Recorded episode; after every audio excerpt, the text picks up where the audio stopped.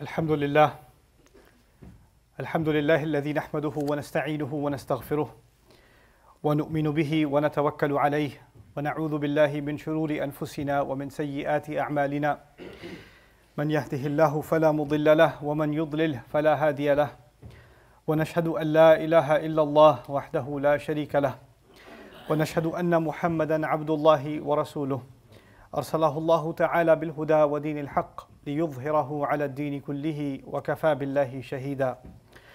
فصلى الله عليه وسلم تسليما كثيرا كثيرا. أما بعد فإن أصدق الحديث كتاب الله وخير الهدي هدي محمد صلى الله عليه وسلم وإن شر الأمور محدثاتها وإن كل محدثة بدعة وكل بدعة ضلالة وكل ضلالة في النار. قال الله عز وجل في كتابه الكريم بعد أن أقول أعوذ بالله من الشيطان الرجيم. إذ قال يوسف لأبيه يا أبت إني رأيت أحد عشر كوكبا والشمس والقمر رأيتهم لي ساجدين. قال يا بني لا تقصص رؤياك على إخوتك فيكيدوا لك كيدا. إن الشيطان للإنسان عدو مبين. وكذلك يجتبيك ربك ويعلمك من تأويل الأحاديث. ويتم نعمته عليك وعلى آل يعقوب كما أتمها على أبويك من قبل إبراهيم وإسحاق. إن ربك عليم حكيم. رب اشرح لي صدري ويسر لي أمري واحلل عقدة من لساني يفقه قولي.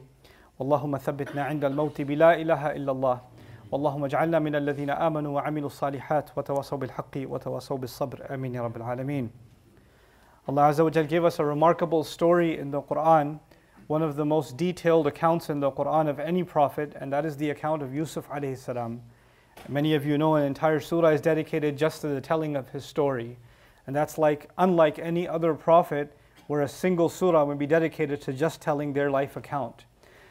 But in this story, a lot of times we know of the events that took place. It's a very famous story, but we don't pay much attention to some of these very profound lessons that Allah Azza wa Jal has put inside of this story. One of the most incredible ayat of the surah is لَقَدْ كَانَ فِي يُوسُفَ وَإِخْوَتِهِ ayatun lisa'ilin that for, for certain Yusuf, in Yusuf and his brothers, there are many miraculous signs and many lessons, if you will, many heavenly lessons for the people who ask questions. And the word sa'il also means people in need. So the word sa'il in Arabic means this, these two, you know, two groups, meaning Yusuf salam and his brothers. You have a lot to learn from them if you have questions. Also, you have a lot to learn from them if you are in need. So it actually means both things, sa'ilin. And what kind of need, you know, this surah is going to describe people in different kinds of desperate situations.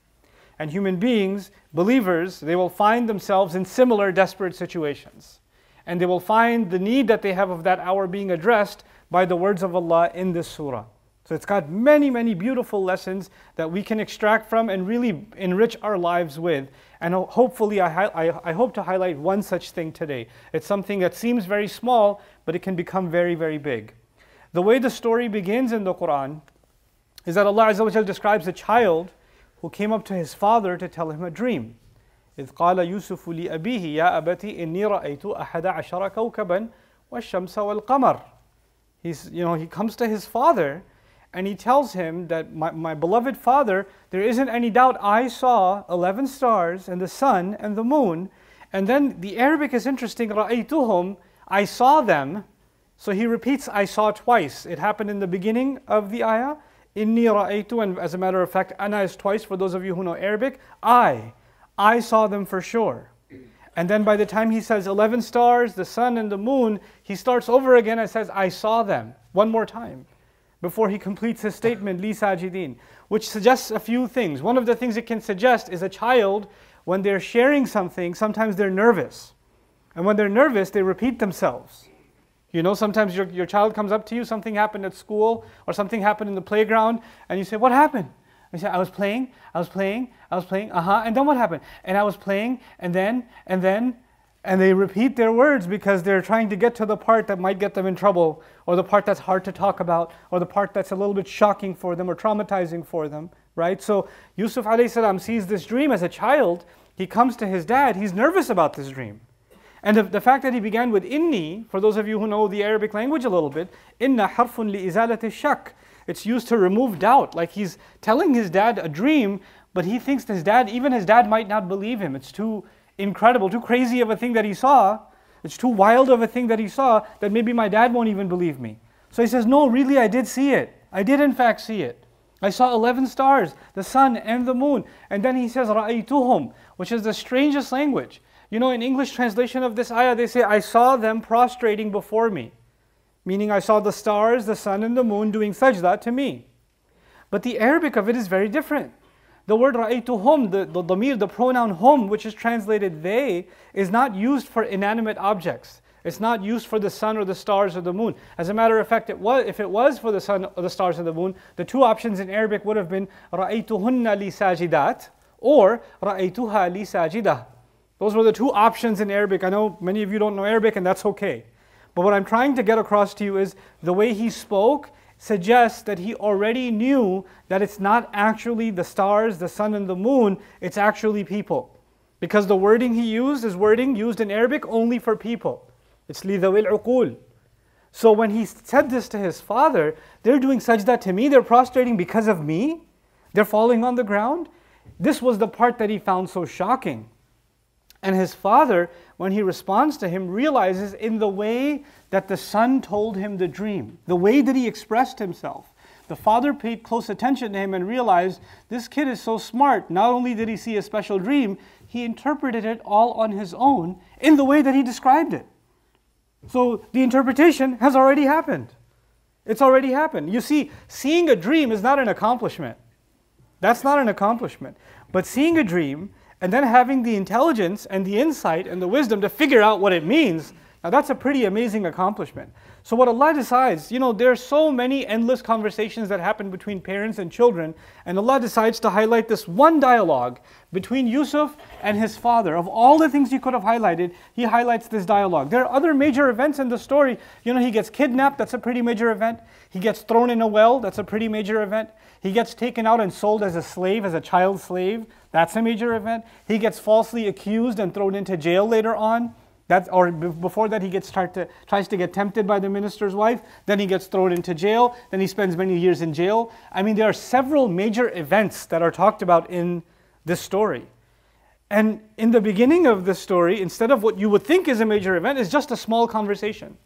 And in this conversation, Yusuf salam is just expressing a dream that he saw, but his father validates him immediately. And that's really the khutbah today. He says to him, وَكَذَلِكَ But first of all, he warns him. لا تقصص رؤياك على إخوتك فيكيدوا لك كيدا. Don't tell this dream that you saw of yours to your brothers. Now, he knows, Yusuf salam already knows, Yaqub salam already knows, this has something to do with your brothers. Don't tell your brothers. I know they're part of this dream. You already know that too. Don't talk about this to your brothers. They already have a jealousy problem. They'll, they're going to scheme something against you they're going to get even more aggravated towards you.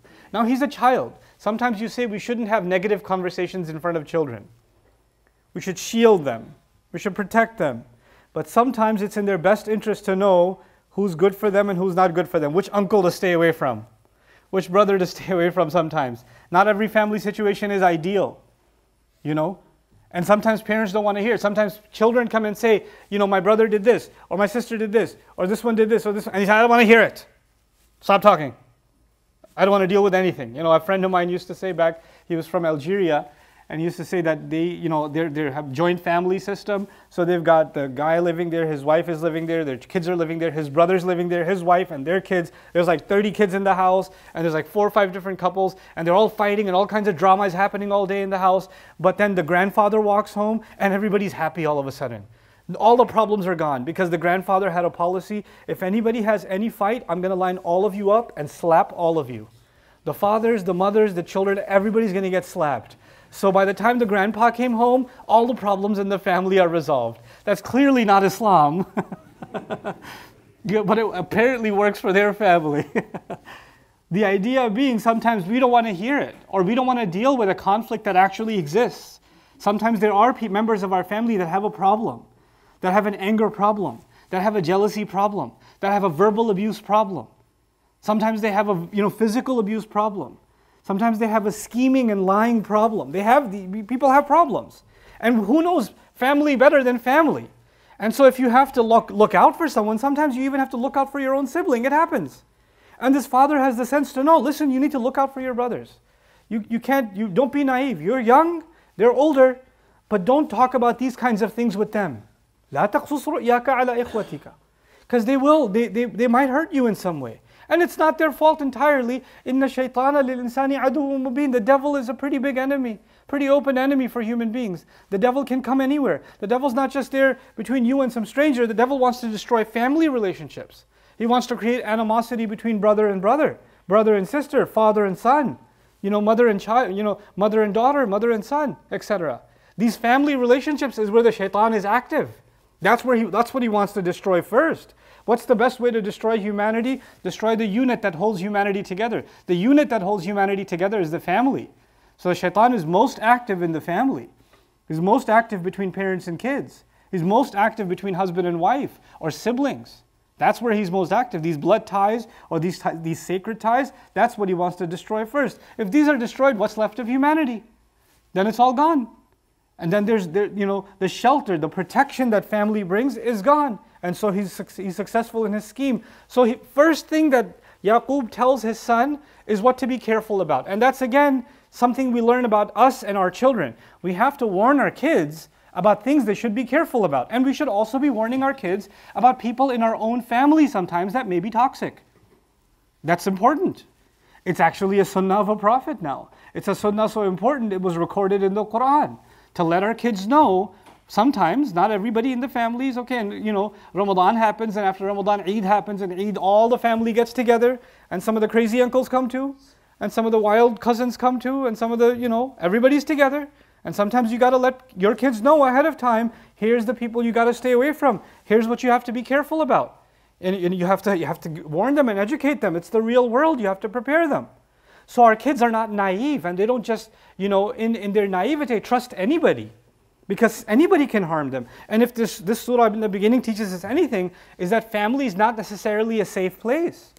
His own brothers are the ones that kidnapped him, isn't it?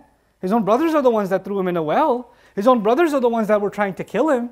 So it's not always the case that just because someone's family, oh, it's okay, they're with their cousin, it's okay. It's okay, it's just their uncle. No, don't be naive. That's, that's something even the Quran is telling us in very explicit terms. So that's the first thing. But more importantly, what I wanted to focus my khutbah on today with you is what he says next and what impact it has. He says, وَكَذَلِكَ يَجْتَبِيكَ رَبُّكَ That is how Allah has especially chosen you. Your master, your nurturing master has chosen you. Ijtiba in Arabic is used when someone is chosen for something based on a skill that they have, based on some qualification that they have. to give you an example, if I just go to the store and pick out a blue shirt, I could have picked a white shirt, I could have picked a green shirt, I picked a blue shirt. That's not ijtiba, that's istifa. But when you hire someone for a job, right? When you hire a cook at a restaurant, you hire the best cook, you don't just say, this guy's wearing a blue shirt, you got the job. That's not how that works. You got to hire the best cook. That's called ijtiba, the right kind of choice for the right kind of job. So when someone's qualified to do the work and you, you select them, or even if you're working on your car or something and you need a certain tool, you pick the right tool for the right kind of screw. Right? That, that when you make that right selection, that's called ijtiba. When he uses this word for Yusuf alayhi salam, he's telling his son, you have a skill. You have good qualities in you. And those qualities are the basis on which Allah is choosing you for a special task. And then he starts telling him not only you know, what, what skill is that? وَيُعَلِّمُكَ مِن تَأْوِيلِ الْحَدِيثِ Allah will teach you, it seems, Allah is going to be teaching you how to interpret all kinds of speech, not just dreams. You're able to figure things out, what people say and what's behind what people say. Sometimes people say one thing, but it's something behind it, another reality behind it. He's going to make you highly intelligent at analyzing speech. وَيُعَلِّمُكَ مِن تَأْوِيلِ الْحَدِيثِ وَيُتِمُّ نِعْمَتَهُ عَلَيْكَ and Allah will complete His favor on you, meaning you have a great future ahead of you. You have a fantastic future ahead of you. Now, this is the, the talk father is giving to his son that Allah has chosen you, you have a special skill, then you're, you're going to learn to interpret all kinds of speech, you're very intelligent, and your Allah will complete His favor. I'm sure Allah has a great future planned for you. And then He says, Kama atammaha ala abawayka.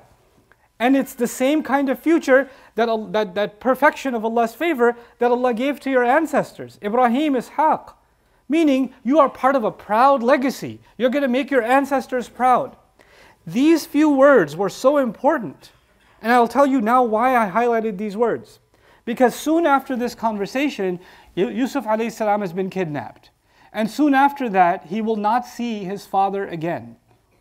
He's gonna, it's going to be his entire youth, his childhood, is going to be spent in a non Muslim family. He's going to be a servant in a non Muslim family. There's no Islamic influence. He's not going to go to Islamic school. He's not going to have a masjid access. He's not going to have any sort of Muslim community environment. He's going to be in Egypt where they don't worship Allah, actually. And he's going to live in a politician's house. So, if normal people's house, you might not see all that corruption, but he lives in a politician's house who's got a psychotic wife on top of that. And he's a servant with no adult moral supervision. Nobody, you, you know, servants, they, they serve their master and do whatever, but in their free time, they're free to do whoever, whatever they want. At least if for a child there should be some kind of parental guidance, there is going to be no parental guidance. There's going to be no societal guidance. The society is a bad environment. And by the way, after spending some years in that negative environment, he's going to get falsely accused. And he's going to end up in jail for a few years. And what kind of positive environment is there inside of a jail? What kind of people is he around? He's around criminals for several years. He's not around some positive atmosphere that is going to cultivate his personality and bring him some, you know, some goodness. What do we learn from this?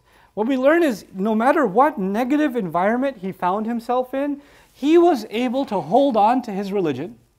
He was able to hold on to the strength of his faith, all from what? From the validating words that his father gave him as a child. When his, when his father told him that you have a bright future, Allah has chosen you, Allah has honored you, Allah has given you a special status, Allah sees something in you, you have a brilliant future then he, when he internalized that as a child, he's able to take that light and doesn't matter what darkness is around him, it doesn't make him dark. He's still got that light inside of him. Now, why is that important to highlight for you and me? Because we have to be careful what we tell our kids. We have to be careful how we talk to our kids.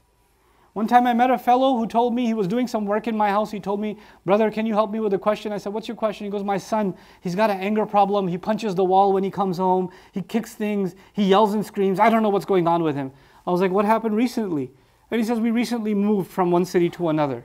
It's like, okay, so he lost all of his friends and he's in a new school. Do you know if they're bullying him at school? Do you know if they're making fun of him? What's going on with him? He goes, I don't know. Let's talk to his, mother knows. I don't know anything. It's like, there's already a problem. You've got the legacy of Yaqub alayhi salam, who doesn't have to ask his son. His son comes and tells him because that's how comfortable father and son are with each other. So when a dad sitting here says, I don't know what's going on, you will have 20 khutbah suggestions. You know? But if we were to take a step back and say, what is it that you would like to tell your son or daughter that you're proud of in them? That you see that Allah has given them a gift something that validates them, makes them feel like they're proud. How many sons and daughters around the world are there starving, dying for the one time their mom or their dad will say, Son, I'm proud of you. Daughter, I'm proud of you. Allah has given you such a, such a talent. Allah has blessed you. I am so proud to call you my son or my daughter. There are people that die for this, and they don't get it from their parents. And even if they get it, like if, for example, one time the child, the daughter decides that she's going to cook something for the first time, she's going to learn to cook to make her mom proud. And she finally learns to cook and make something good, and everybody likes it. The mom says, It's good. Finally, huh? Had to throw something in. You have to throw something because it took you long enough. Couldn't make anything else, right? You have to throw something negative in, not just the positive. On the one hand, what we learn from the legacy of Yaqub salam is we can't make our children blind to the negative around them. But we don't make them feel like they're worthless. We have to validate them. We have to inspire them. We have to give them positive words. Those few positive words you say to your children and you say to your family, you don't know what dark environment they find themselves in, and those words are the only reason they don't fall into darkness. You see? That's a pretty critical thing. It's a really serious thing. And it's a, you know, I would give this khutbah in theory, but I've seen it. I've seen young people make the most terrible mistakes in their life and resent their parents. And when you dig down into it, when they're engaged in all kinds of haram, you would think I should give them a conversation about don't do haram, fear Allah, you should fear the akhirah, etc. Yes, all of that's true, but there's something else going on that led them down that dark path. what led them down that dark path is, man, my dad always criticized me. All I heard at home was something negative, so I just didn't want to deal with it. And when, when, you, when the shaitan is able to create that negativity inside the home, then young people, your sons and your daughters, are going to find friends and find environments where people appreciate them, where people like something about them, where people make them feel comfortable, where people make them feel validated. They feel like they're worth something here. And the more, and the, when they find that, you'll find that they're spending less time at home, more time outside. Less time at home, more time outside. And by the time this, they're, they're old enough and they're coming home at 2, 3, and 4 in the morning, and you're losing your mind, what's happening with you? You know, and they say, I can't talk to you. I don't want to deal with your negativity, mom. I can't deal with your, your, your comments. Please save it. And you're in shock. What just happened? My child was so good. They were so quiet. They never talked back. And all of a sudden, look at how they're talking to me. Maybe I should take them to the imam. Maybe I should take them to somebody and they can recite some Quran and blow on them and then they'll be fine. That's not what happened. You weren't there to validate them when they were younger. You weren't there for a real conversation when they were younger. This will brew inside them silently until it erupts eventually. That's human beings. That's not just your child or my child. That's human beings. That's human nature. And so what we're learning in the surah is something very powerful. By the way, by contrast, before I end, it's not just positive words that Yusuf salam experiences. He experiences negativity too. His brothers don't like him. I'm sure he hears negative things from his brothers. And many years later, after surviving all of those trials, he's a minister. And his brothers are standing in front of him. And they don't even know that that's their younger brother that they tried to kill. They have no idea. And when the entire fiasco happens with his youngest brother being accused of stealing, what did these brothers say? Listen to this carefully. What did they say even then? They said, قالوا إن يسرق فقد سرق أخ له من قبل. They said, they're standing in front of Yusuf. They don't know it's Yusuf. And they're looking straight at him saying, oh, if this one stole, he used to have a brother. He had a stealing problem too. They're telling Yusuf that Yusuf was a thief. And they don't even know they're insulting him to his face.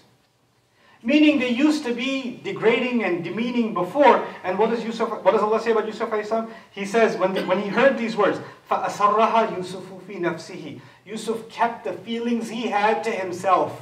The rage he felt, the sadness he felt, the cut and the, the, the slander he felt from his own family, he kept it to himself. وَلَمْ يُبْدِهَا لَهُمْ And he didn't let them see even the look on his face. He kept control and calm and said to himself, you're even worse than you used to be. You're even worse. Meaning Yusuf remembers the pain they caused back then. He's an adult. He's gone through many negative things.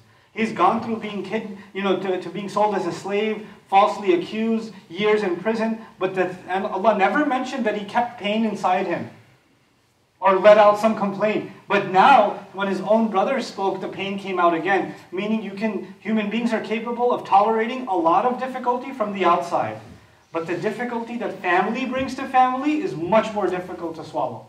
It's much more difficult to overcome. That's the hardest kind of pain. So the positive words that come from family are more important than anybody else. Some of you have a master's degree, some of you are accountants, some of you are engineers, doctors, whatever you are. When you go to the office, people are proud of you. Wow, you're so incredible. Your parents must be so proud of you. Your family must be so proud of you. People want to take a picture with you. People want to just praise you at work, how eloquent you are, how smart you are, how this you are, how that you are. And none of that, it, it come, those praises come to you and they fall off of you because they don't mean anything. Because when you go home, your family, your own family tells you you're worthless, you're a disappointment. Why couldn't you be more like your brother? Why couldn't you be like this? We should have done this, you should have done that. You call that a real job? That's not a real job. You call that a degree? That's not a real degree. This is what family does. And then all those accomplishments mean nothing because when they mean something is when validation comes, supporting words come from the family. Be careful of these words, they're in amana. These children that we have, this family that we have, the way we speak to them, you have to be very. If you have nothing good to say, stay silent. Just don't say anything. Just don't say anything. And if family is being negative towards you, it's okay. Just walk away. Don't engage with it. Be like Yusuf salam, keep it to yourself and let it go. Because nothing good will come of furthering that kind of negativity for yourself. I pray that this is of some benefit to all of you and myself, that we have to take a good look at how we conduct ourselves in our family, especially the sensitive words we use with our children and what effect can, it can have long term, long term in their personalities. What, what, will, what will they turn into? You know, there are, there are people I met, they were called certain names. I can't even, it's a khutbah, so I can't repeat those names. They were called certain names when they were children, and they literally said to themselves, well, that's what my parents think of me, that's how I'm going to act anyway.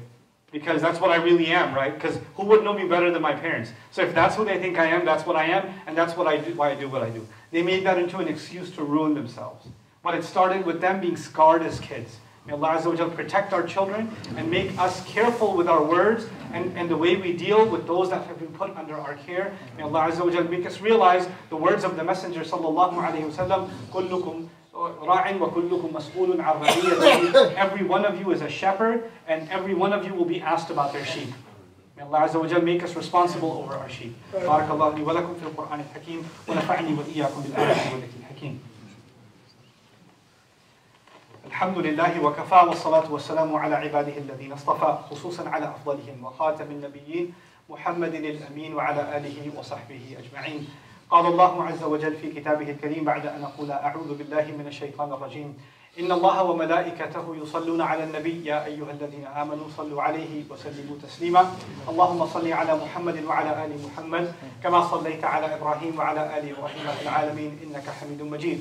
اللهم بارك على محمد وعلى آل محمد كما باركت على إبراهيم وعلى آل إبراهيم في العالمين إنك حميد مجيد. عباد الله رحمكم الله اتقوا الله. إن الله يأمر بالعدل والإحسان وإيتاء ذي القربى وينهى عن الفحشاء والمنكر ولذكر الله أكبر والله يعلم ما تصنعون. أقم الصلاة إن الصلاة كانت على المؤمنين كتابا موقوتا.